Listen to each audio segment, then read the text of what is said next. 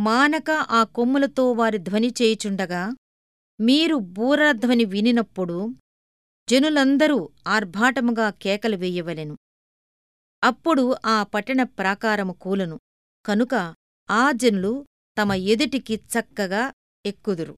యహోశివ ఆరవ అధ్యాయం ఐదవ వచనం.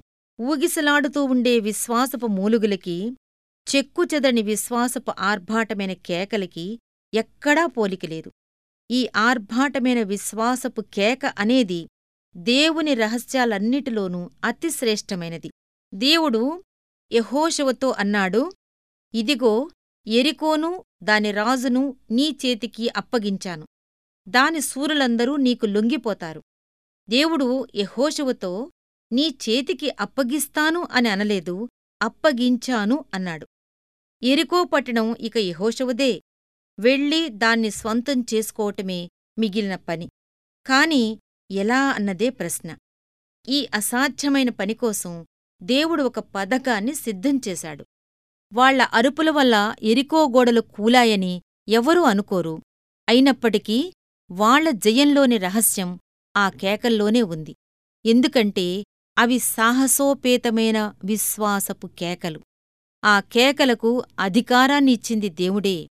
వాగ్దానం ద్వారా లభించిన విజయాన్ని దేవుని మాట మూలంగానే ఆ కేకల ద్వారా వారు పొందారు. అప్పటికింకా విజయసూచనలేమీ కనిపించంలేదు కాని వాళ్ళ విశ్వాసానుసారంగా దేవుడు వారికి చేశాడు. అందుకనే వాళ్ళు జయ జయధ్వానాలు చేసినప్పుడు గోడలు కూలాయి. ఆ పట్టణాన్ని వాళ్ళకిచ్చేశానని దేవుడు మాట ఇచ్చేశాడు. విశ్వాసమూలంగా ఇది సత్యమని వాళ్ళు తెలుసుకున్నారు. ఎన్నో శతాబ్దాల తరువాత హెబ్రీలకు వ్రాసిన పత్రికలో ఈ విశ్వాస విజయం గురించి పరిశుద్ధాత్మ వ్రాయించాడు. విశ్వాసమును బట్టి ఏడు దినముల వరకు ప్రదక్షిణము చేయబడిన తరువాత ఎరికో గోడలు కూలెను. విజయ నినాదపు స్తుతిగీతం ధ్వనించేదాకా విశ్వాసఫలం ప్రత్యక్షం కాదు.